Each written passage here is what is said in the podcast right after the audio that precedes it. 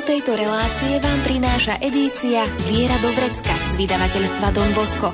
Viac informácií na www.donbosco.sk donbosco.sk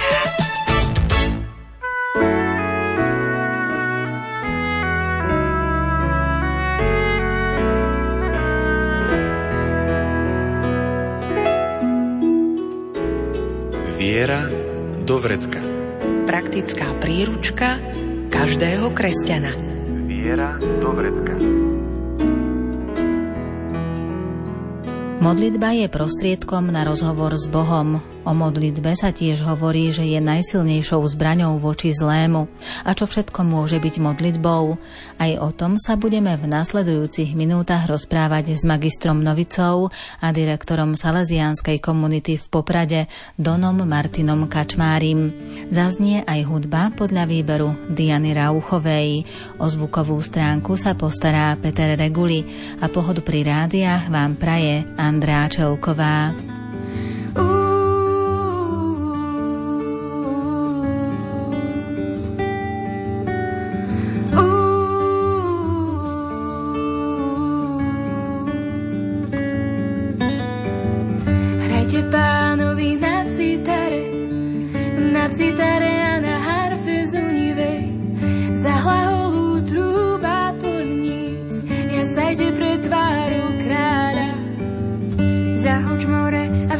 Čo ho naplňa, zeme kruh a tí, čo sú na ňom, tlieskajte rieky rukami, jazdajte s nimi vrchy, Spievajte pánovi pieseň novú,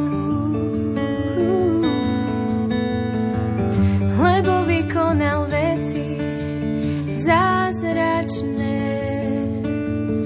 Spievajte pánovi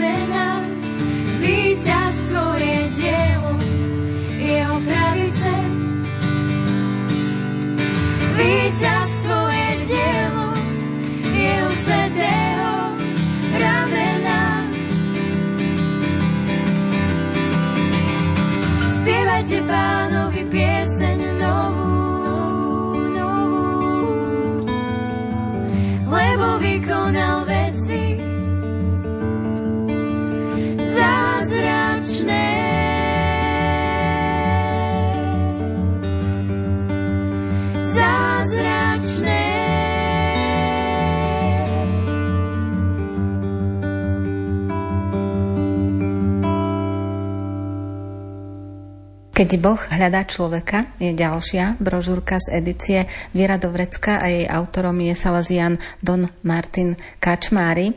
Čo vás inšpirovalo k napísaniu tejto brožúrky? Bola to taká ponuka jednak z vydavateľstva Don Bosco v rámci edície Viera do Vrecka, aby sme trošku aj dali von možno tú našu salazianskú spiritualitu a charizmu rôznymi teda spôsobmi. No a zároveň aj trošku taká sloboda od vydavateľstva, keď som mohol o modlitbe a o duchovnom živote písať trochu aj v štýle teda Dom Boska, ale aj som sa mohol rozhodnúť ísť tou cestou kontemplácie v činnosti, čo je taký dvojčlen v jeho prípade urobiť všetko, čo nás počas dňa stretne, akoby modlitbou.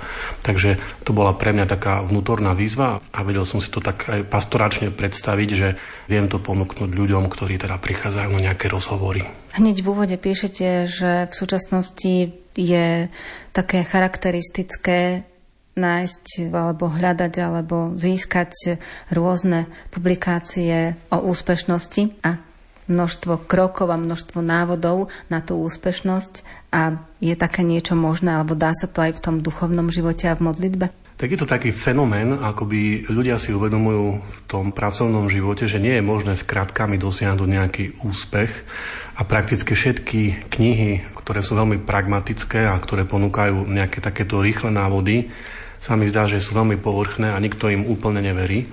Takže je to taký fenomén, že prečo práve veríme, že v duchovnom živote by bolo možné za krátky čas dosiahnuť veľmi hlboké výsledky. Nie je to možné ani v športe, ani v umení, ani v ničom, čo stojí za to. Takže ani v tomto prípade nemôžeme napísať ani brožúrku, ani knihu, ktorá by bola nejakým spôsobom absolútne istá a aby tam bolo všetko. Pretože čo sa týka duchovného života, my sa bavíme vo vzťahu s Bohom, ktorý je veľkým tajomstvom a pre každého človeka má svojskú cestu, veľmi originálnu. Takže nie je možné to opísať takto, ale skôr sa dá hovoriť o nejakých mantineloch, v ktorých sa môžeme hýbať. Odporúča sa a mnohé aj kresťanské rodiny to praktizujú, že majú zaužívané také rituály alebo venujú pozornosť v rodinách manžel manželke, svojim deťom a tak ďalej, ale len pri tých pozornostiach alebo len pri tých pravidelných rituáloch to nestačí. Treba tam trošku viac budovať taký ten vzájomný vzťah. Rituál je dôležitý pre určitú pravidelnosť, ale druhá vec je celková atmosféra medzi tými ľuďmi, ten vzťah, akým spôsobom sa vyvíja. Takže povedzme, že ten rituál jednak môže pomôcť tej atmosfére, ale zároveň atmosféra rituály navzájom. Čiže sú to ako keby také dve krídla nejakej tej vyrovnanosti vo vzťahu, či k Pánu Bohu, alebo vzťah medzi nami. A ste dali do brožúrky citát pápeža Františka, ktorý povedal na Popolcovú stredu a z okolností prvá časť relácie podľa tejto brožúrky, ktorú ste napísali, pôjde práve pred začiatkom pôstneho obdobia a svätý Otec napísal alebo povedal, že modlitba nie je rituál, ale dialog pravdy a lásky s Otcom v každom rozmere. Určite to tak vnímam, že keby sme sa opýtali tisíc ľudí nejakú definíciu modlitby, tak každý by vzhľadom na svoju situáciu povedal niečo, čo je pravdivé.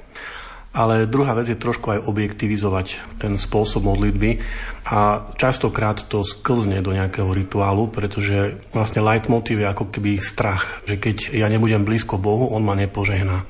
Ale svojím spôsobom takýto typ vzťahu je veľmi ťaživý. Takže preto pápež František ako keby otváral ten horizont trochu iným spôsobom a chce tak naznačiť, že, že modliť sa je vlastne vidieť svoj život z perspektívy Boha.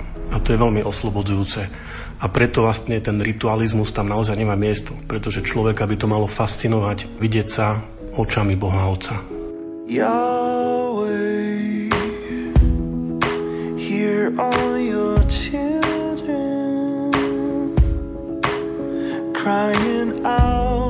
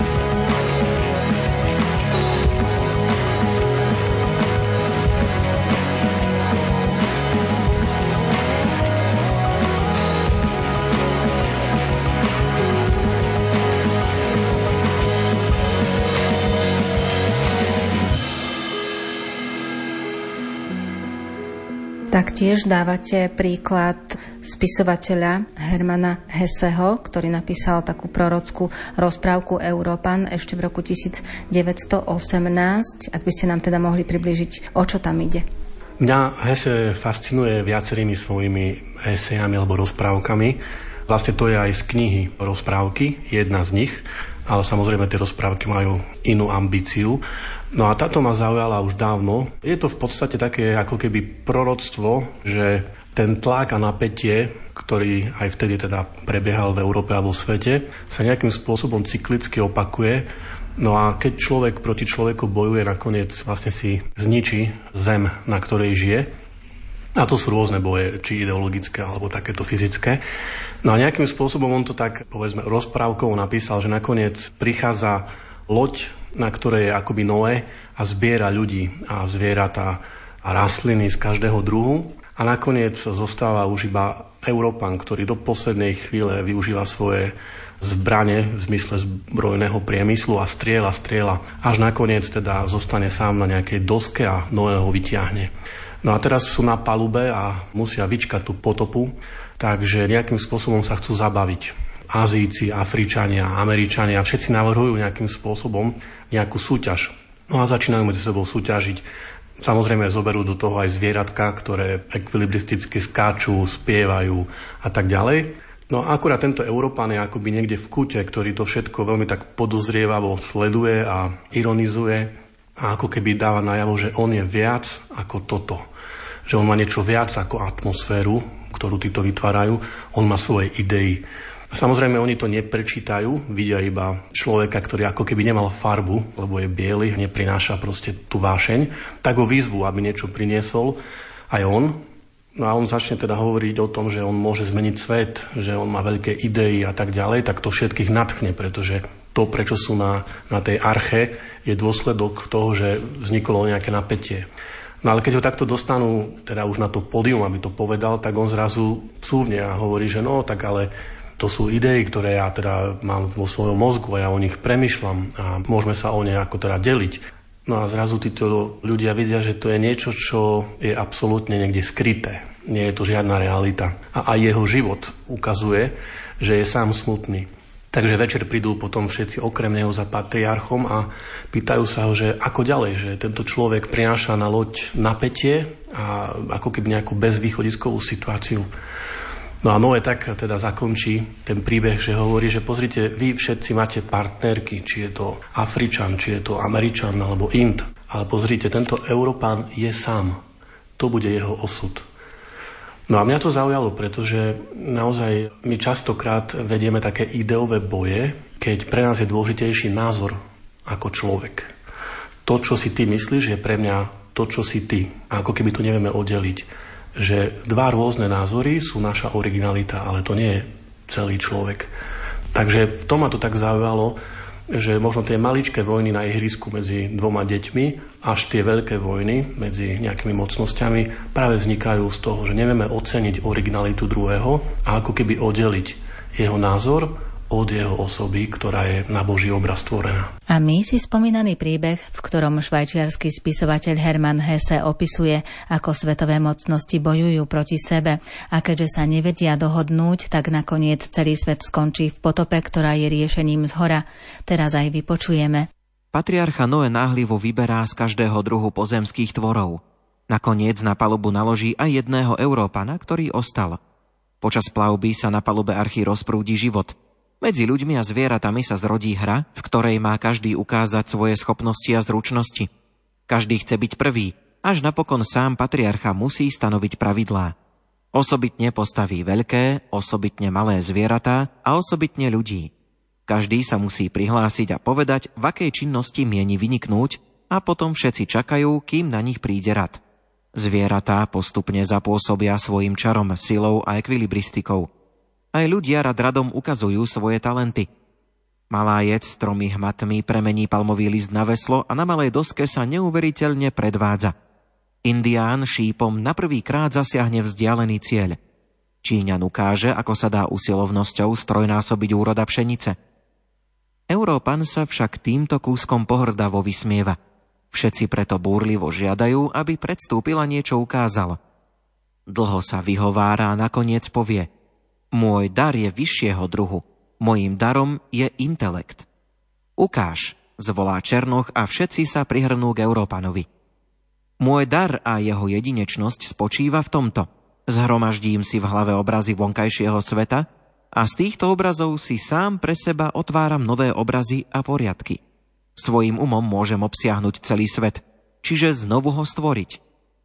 Noé si pretrie oči a neveriacky sa pýta.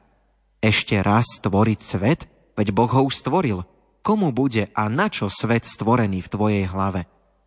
Všetci však tlieskajú a zahrnú Belocha otázkami. Nakoniec ich ohúri tým, že jeho rozum môže vyriešiť veľké úlohy, od ktorých závisí šťastie ľudstva. To sa mi páči, povie Noé. Nauč nás to. Všetci sú zrazu vo veľkom napätí. Európan sa doteraz tváril veľmi sebavedomo, no v tejto chvíli je v úzkých. Vy mi nerozumiete. Povedal som, že môj rozum pracuje na úlohách, ktoré napomáhajú ľudskému šťastiu. Všetci sú zrazu veľmi sklamaní. Bielý muž ich klamal. Vystrelil si z nich. Večer sa viacerí stretnú s patriarchom a navrhujú, aby sa s Európanom na palube rozlúčili. Obávajú sa, že jeho prítomnosť spôsobí v budúcnosti pohromu. Noé im nakoniec povie. Je naznačené, čo sa s Belochom zamýšľa. Vy všetci, tí Černoch, tí Indián a tí Eskimák, máte na palube svoje milé žienky. Iba človek z Európy je sám. Tento príbeh bol napísaný pred vyše 100 rokmi, ale ono to vyznieva, ako keby to bolo aktuálne ešte aj pre ľudí, ktorí žijú v 21. storočí, čiže teraz. Určite vzhľadom aj na vojny, ktoré sa nás dotýkajú práve preto, že sú už veľmi blízko nás, čo sa týka Ukrajiny a Ruska, ale tak tieto vojny v zásade prebiehajú cyklicky stále na nejakom kontinente. Len je to tak, že keď človek je ďaleko od toho, tak sa mu zdá, že sa ho to netýka ale tá planéta je planéta nás všetkých, je to dar od Boha. Takže svojím spôsobom tá citlivosť by mala byť o mnoho väčšia. A možno práve tento príbeh nám hovorí, že tá cesta určite nie je tá, že sa budeme vymedzovať, ale skôr starať o toho druhého, pokúsiť sa o nejakú jednotu.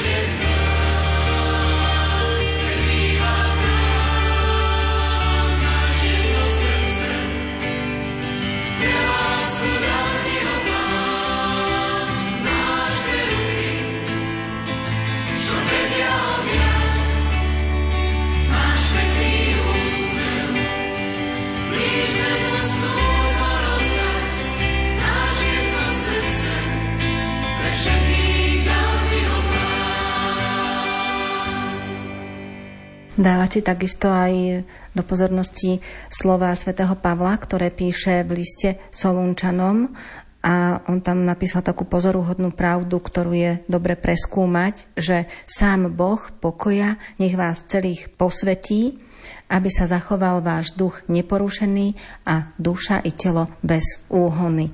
Vieme to až takto docieliť? No, určite je to ideál, ktorý je vysoko nad nami, ale svojím spôsobom trochu otvára perspektívu aj iným spôsobom. V našich časoch častokrát vládne tzv. dualizmus v tom zmysle, akoby modlitba bola práve ten rituál, ktorý ide cez skrz nejaké formulky a ako keby život bol inde. A práve toto, čo Pavol hovorí, tak spája veci dokopy. Že nedá sa v kostole teda modliť a potom výjsť von a nazvať človeka nepriateľom. Lebo tým pánom sme nepochopili, akým spôsobom sme stvorení. Takže keď on tu ponúka tieto tri rozmery, tak samozrejme telo je to, čo všetci poznáme a čo sa dotýkame a čo vidíme, tak to je jasné. Ten druhý rozmer, rozmer duše je v zásade tiež ako keby spoznateľný, pretože to je vôľa, to sú city, to je rozum. Ale potom ako by človek tak zabudal, že keďže sme stvorení na Boží obraz a keďže sme aj pokrstení, máme dar Božieho života v sebe, to je dar Ducha Svetého, ktorého môžeme aj tak nejakým spôsobom utlmiť, ale práve on je ten, ktorého ako keby nám zanechal Ježiš Kristus, ktorý nás má zjednocovať, ktorý nás má viesť k tejto jednote. Takže určite to je možné, ale nie kvôli nám, ale kvôli Božiemu životu v nás, pre ktorý sme pozvaní sa otvoriť. Sme obklopení materiálnymi vecami a keď vidíme, že sused má nové auto, chceme nové auto aj my, keď sused má nový byt, chceme nový byt aj my a tak ďalej. Ale ten duchovný rozmer vyznieva, ako keby bol potláčaný, ale pokiaľ si všímame aj tých mladých ľudí alebo aj starších, tak ako keby tak práhli po tom duchovnom živote, len nechcú to prijaviť návonok, aby sa nestali nejakou odčlenenou časťou z toho kolektívu, v ktorom sa pohybujú. Mne sa veľmi páči výrok od Chestertona, ktorý niekde povedal, že muž, ktorý klope na bránu nevestinca, v skutočnosti hľada Boha. Takže svojím spôsobom v sebe nosíme tú túžbu po nekonečne, po láske, ktorá je veľmi nezišná, ale ako keby nie celkom si uvedomujeme, že tú túžbu naplňame niečím, čo je konečné a čo nás svojím spôsobom vnútorne drancuje. Takže človek, keď má serióznu reflexiu, tak to vie nejakým spôsobom pomenovať. Takže možno aj práve toto v nás je, táto túžba, len ako keby niekto nám potreboval to tak pomôcť nazvať.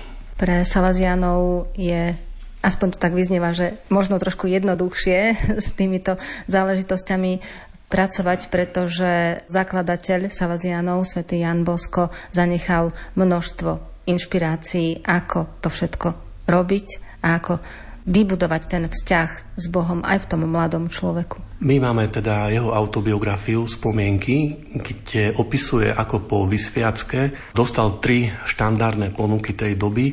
Vtedy v Turíne na jedného kňaza vychádzalo nejakých 100 veriacich a mnohí kňazi teda ani neurobili jurisdikčnú skúšku, čo sa týka spovedania, pretože vedeli, že budú mať nejaké to miesto v nejakej rodine, budú rodiny kapláni a budú mať postarané. A on vtedy ide za svojim duchovným sprievodcom Donom Kafasom a sa ho pýta, že čo má z tých troch ponúk prijať. A on mu hovorí, že choďte po Turine a obzerajte sa okolo. A v jeho prípade to nebolo len vecou očí, ale srdca. A on vtedy vidí veľmi veľa migrantov, chlapcov, ktorí prichádzajú za prácou do Turína a nejakým spôsobom mu to oživí ten sen z 9 rokov, keď vnímal, že je ako keby povolaný premieňať s Ježišom Kristom a s Pánom Máriou divé šelmy na baránkov. Takže veľmi nekomfortne sa rozhodne pre niečo, čo neskôr mu bude aj vyčítané, ako keby, že sa zbláznil a robí veci, ktoré sa nehodia na kňazský stav danej doby. Jováram sa ti s tmy na kolenách za všetkých unavených biedných, tých, ktorých stretám v nočných hodinách, stratených v svojom šedom tieni za všetkých, ktorí bdejú v obavách z toho, čo príde s novým ránom. Vyslíš prosbu, ktorú nosím na perách, doprajem požehnaný spánok. Nádej lásku prebuď v nás, veď čo ak niekde driemu. Nenechaj ich na pospas chladnému a zlému. Daj nech všetko vokol nás je v pokoji a miery. Spomal zhon a blázon čas, vráť nám trochu viery, kam sa podel z ulic detský smiech, ruka priateľa, čo dáva. Prečo má skromnosť meno neúspech a úspech peniaze moc sláva? Nauč nás čeliť hádkam nezhodám, ako s odsťou k zemi padnúť, ako ostať verný pevným zásadám, strateným ukáž cestu správnu, priazeň blížným prebuď v nás, veď čo ak drieme, nenechaj ju hľadať tam, tam, kde vôbec nie je. Daj nech všetko okolo nás je v pokoji a miery. Vyžen závis, hnev i zášť, vráť nám trochu viery. Za tieto skromné prosby, Pane náš, s pokorou prosím, verím, dúfam. S ďakou, že zhovievavo načúvaš a odpust mi, ak si príliš trúfam.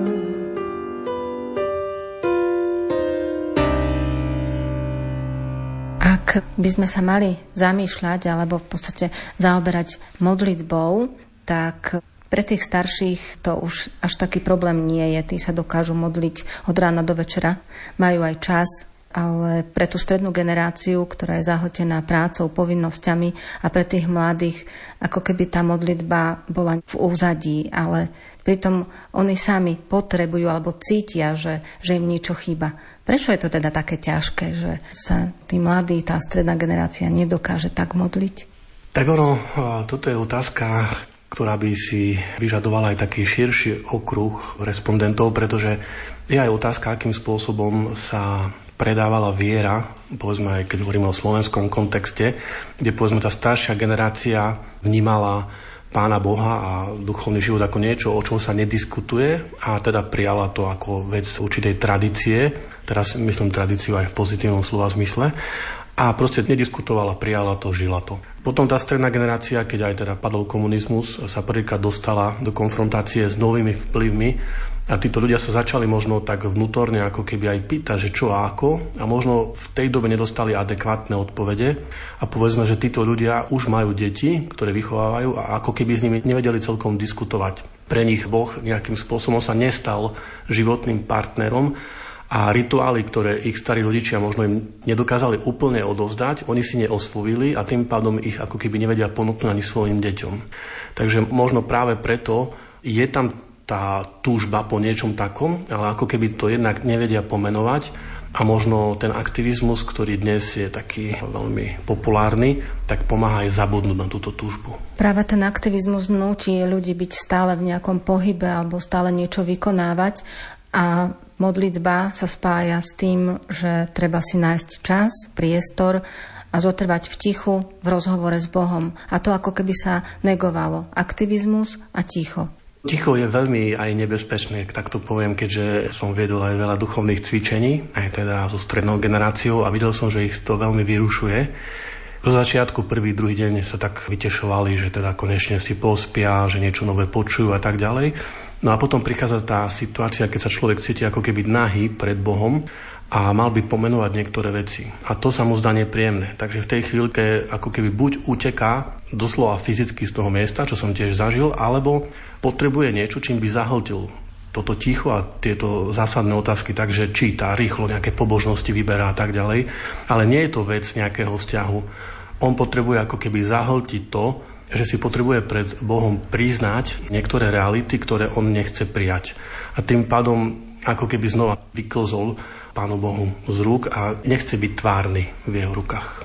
Čiže ako keby zabudal aj na samého seba, nedokázal prijať tú svoju vlastnú osobnosť a tie vlastné chyby, ktoré má? Psychológovia majú takú ako keby poučku pre isté obdobie, možno toho stredného veku, ale tak to je samozrejme relatívne svojím spôsobom, ale hovoria, že čo ťa konštituje, že som to, čo robím. Čiže moja ako keby identita je v nejakej akcii, ktorá je viditeľná, spočítateľná a prípadne ju niekto oceňuje. Určite je, je pekné, keď ma niekto ocení a keď vidím po sebe niečo. Ale svojím spôsobom je to aj pasca, lebo moja hodnota je závislá od mojej produktivity. Takže preto my vlastne ani nevieme doceniť starých ľudí, ktorí nie sú produktívni, alebo povedzme kontemplatívne kláštory. Pretože nám sa zdá, že vlastne to, čo je viditeľné, to, čo je kvantitatívne silné, no tak to má hodnotu. Yeshua.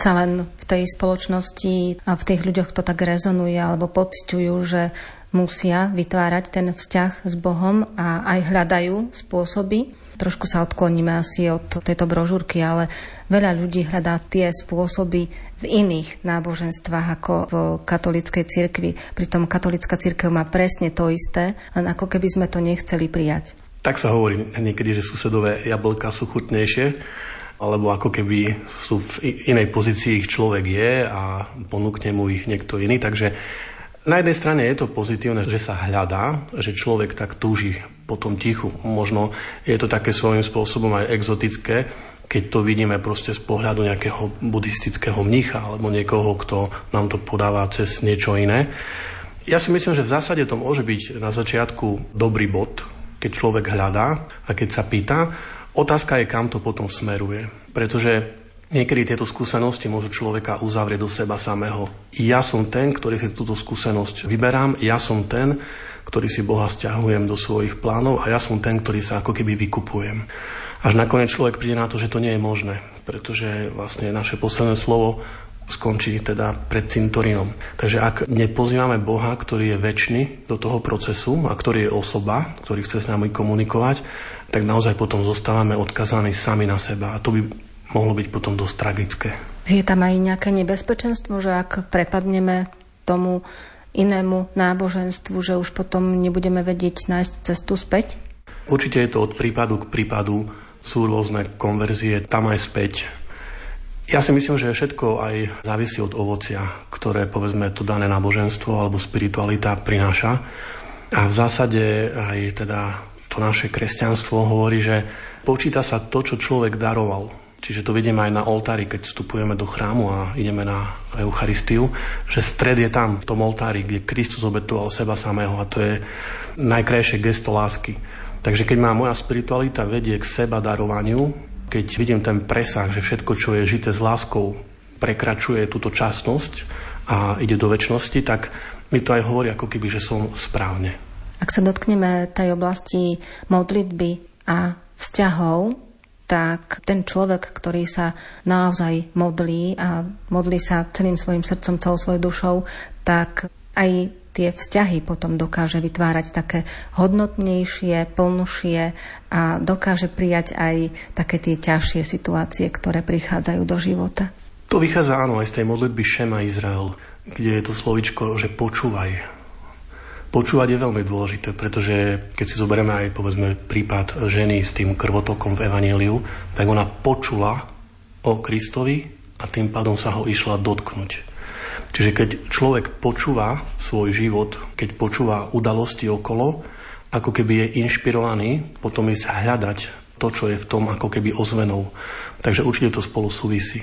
Je na nás, že ako si zadelíme ten jednotlivý čas a ako vytvárame tie jednotlivé vzťahy počas tých daných dní aj mesiacov, ktoré máme k dispozícii, ktoré nám Boh dopraje, že keď si nájdeme ten priestor na tú modlitbu, tak dokážeme potom urobiť aj viac toto je inak veľmi zaujímavé, ja to vidím napríklad na dievčatách, ktorí boli nami formované a sa naučili istý štýl, povedzme, že každý deň chodevali do kostola, meditovali a tak ďalej. A teraz, povedzme, sú na materskej, majú už tretie dieťatko a nie sú to schopné, pretože sú vyčerpané tými deťmi a majú pocit, ako keby ich modlitba stagnovala, pretože tú formu, ktorú prežívali ako vysokoškoláčky, nevedia, nie sú schopné teda žiť.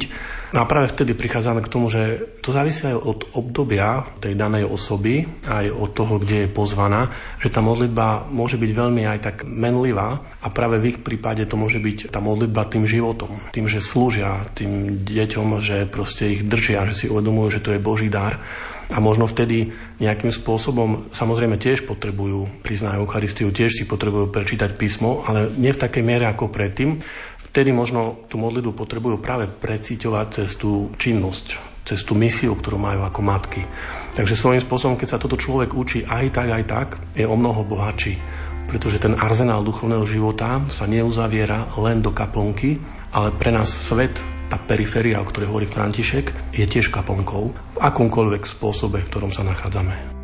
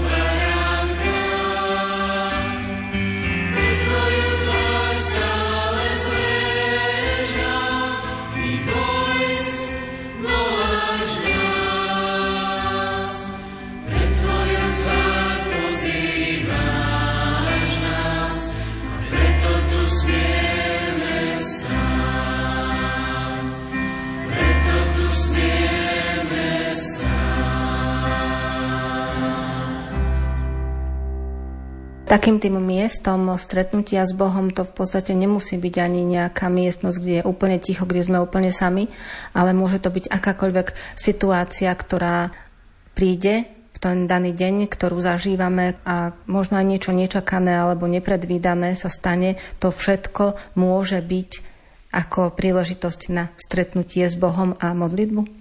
Možno by bolo zaujímavé urobiť, čo sa týka svätého písma a evanielí, nejaký taký výskum, kde všade sa Kristus stretol s ľuďmi a koľkokrát to bolo povedzme v synagóge. Ja si trúfnem povedať bez toho, že by som teraz to išiel nejak analyticky riešiť, že to bolo veľmi málokrát, teda v tých oficiálnych priestoroch náboženských, že to bolo skôr v živote, tam, kde ľudia žili, tam, kde nejakým spôsobom fungovali, tam ich Boh stretol cez Krista a tam sa ich dotkol. Takže svojím spôsobom, podľa mňa to je obrovský nepomer v tom evaníliu. Synagóga a miesta života. Takže asi aj toto je pre nás nejakým spôsobom takéto pole, hej, že Určite je pre nás chrám miesto, kde spoločne ďakujeme Bohu za povolanie a kde sú dvaja, traja v mojom mene, tam som ja medzi nimi, čiže tam je povedzme tá úvodná nejaká inšpirácia, ale potom tá pointa je nosiť Krista do sveta. Ak sa dotkneme pojmu srdca, tak v kresťanskej spiritualite je práve srdce chápané cez vzťahy. Ako? Srdce je miestom života, pretože cez neho prúdi krv. To srdce bije, pumpuje ako keby určitú atmosféru. A naozaj na úrovni ideí, keď sa dvaja stretnú, môžu skončiť ako vojnoví nepriatelia. Keď sa dvaja stretnú na úrovni srdca, to je niečo úplne iné. Pretože srdce vidí poza nejaké poučky poza nejaké farby dresov, ktoré máme rôzne. Takže preto vlastne srdce je veľmi pekný termín, pretože vyjadruje skôr lásku, prijatie, empatiu, niečo, čo presahuje obyčajné pravidlá a to, čo vidíme iba očami. Ešte kedysi, keď sa nerealizovali pitvy a nerobili sa nejaké ďalšie úkony s ľudskými telami, tak to poznajú asi všetci. Keď urobil ten lekár prvú pitvu, tak zo strany cirkevných predstaviteľov prišla otázka, a kde je v srdci sídlo duše, že kde treba hľadať tú dušu, tak ono to v podstate bolo až tak príliš prehnané, ale to srdce a duša to je jednoducho nerozlučiteľná súčasť každého jedného z nás. Tak aj v tejto cirkevnej alebo teologickej terminológii je dobre, keď používame symbol. Pretože symbol je slobodný. To nie je nejaká vec poučky. Takže či sa to používa v liturgii alebo v tomto prípade v prípade srdca, no tak samozrejme, že človek môže upadnúť do orgánu srdca, ktorý je na úrovni nejakých, ja neviem, cievok, alebo čo všetko tam sú, nejaké chlopne, alebo čokoľvek ale my sa potrebujeme dostať niekde inde, že srdce je vtedy otvorené, keď v druhom človeku, aj keď je nepriateľ, dokáže spoznať priateľa. To aj Dom Bosko hovoril, že najkrajší deň je ten, keď večer môžeš nazvať toho, ktorý bol nepriateľom, priateľom. A to sa dá iba vtedy, keď naozaj človek má otvorené srdce. Ale srdce je veľmi rozhodujúce pre ten náš život, aj, aj keď sa to tak spája, že tento človek sa rozhoduje rozumom a tento človek sa rozhoduje srdcom, tak vidíme tie rozdiely konania jedného človeka a toho druhého a v kresťanskej spiritualite sa teda dáva dôraz na rozhodovanie podľa srdca. Ja myslím, že tá rovnováha je aj tam, aj tam. Pekne to vidno na obraze od Rembrandta, ktorý teda namaľoval milosrdného otca a marnotratného syna. A to teda asi väčšina pozná, že sú tam ruky otca aj matky na pleciach tohto marnotratného syna. Ako by sa chcel naznačiť božský rozmer v podobe matky a otca. Čiže ja niečo od teba aj vyžadujem, ale na druhej strane ťa mám rád. Ako keď rodičia povedia dieťaťu, že dvere máš otvorené, ale nesúhlasíme s týmto typom jednania, pretože prekračuje isté hodnoty.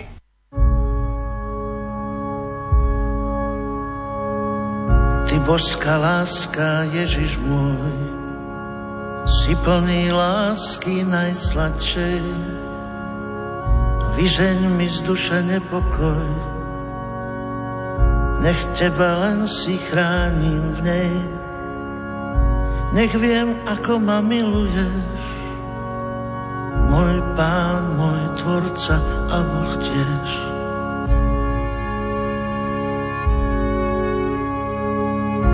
Máš moje srdce, v ňom som s ním a nikdy mi ho nevrát späť. Ty drahé matky, drahý syn, kto ľúbi ťa smie onemieť. Veď je láskou pre teba, už nič inému netreba. Držím tvoj kríž, môj pane v dlani. Počujem hlas tvoj, tvoje slova.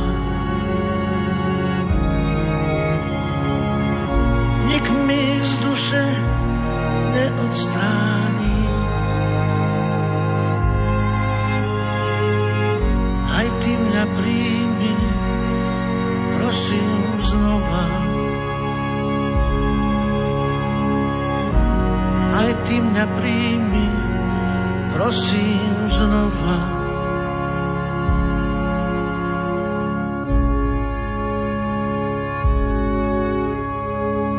Z neba sa Božia Matka zníš, tu v rušiach kvitne i tvoj syn. Na čele nesiem jeho kríž, rozhodol som sa kráčať s ním i s jeho slovom na perách, čo zaháňa môj ľudský strach. Držím tvoj kríž, môj pane v dlani. Počujem hlas tvoj, tvoje slova.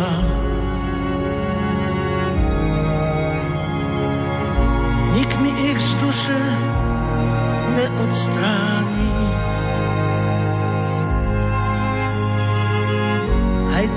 Príjmi, prosím znova. Aj ty mňa príjmi, prosím znova.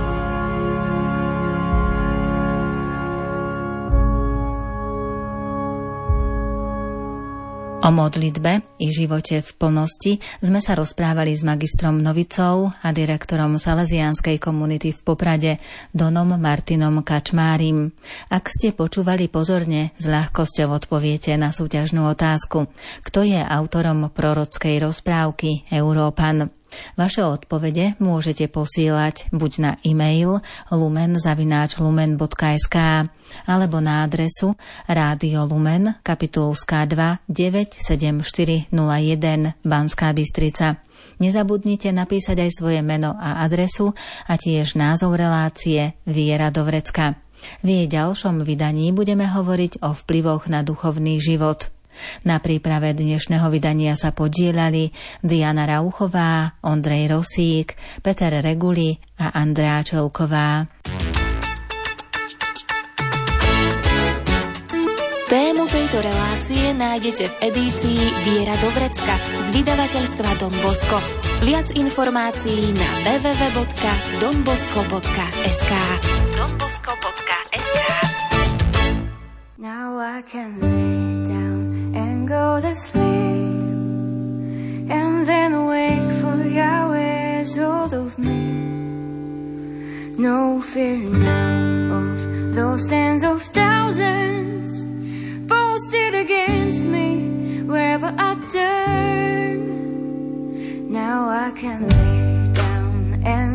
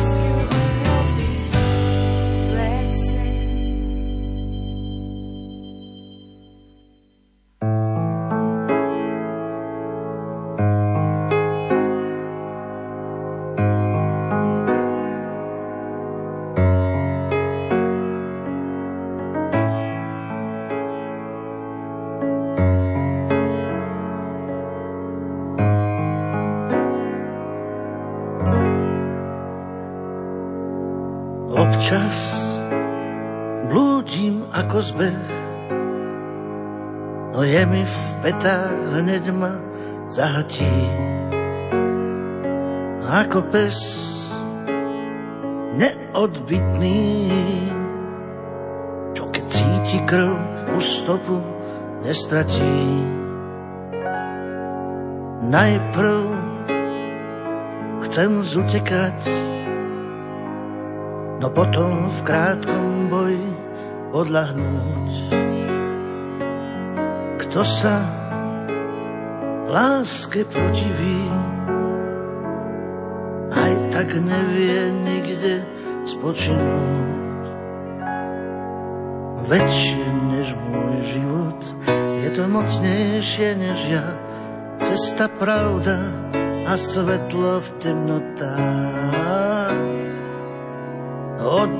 Neho sa všetko so mnou ďalej odvíja, v ňom dýcham a nie som iba prach. Čestne sa vyznávam, že chabí bývam, no nie neverný. Len sebe veriť prestávam, v protismere s výchrom severný. Šťastie, že ma má kto nájsť, že ma vie vždy isto dostihnúť a že ma vezme na plecia, keď sa neviem sám už ani hnúť. Väčšie než môj život, je to mocnejšie než ja, cesta pravda a svetlo v temnotách od neho sa všetko so mnou ďalej odvíja. Ňom dýcham a nie som iba prach. Väčšie než môj život, je to mocnejšie než ja. Cesta pravda a svetlo v temnotách. Od neho sa všetko so mnou ďalej odvíja ňom dýcham a nie som iba prach.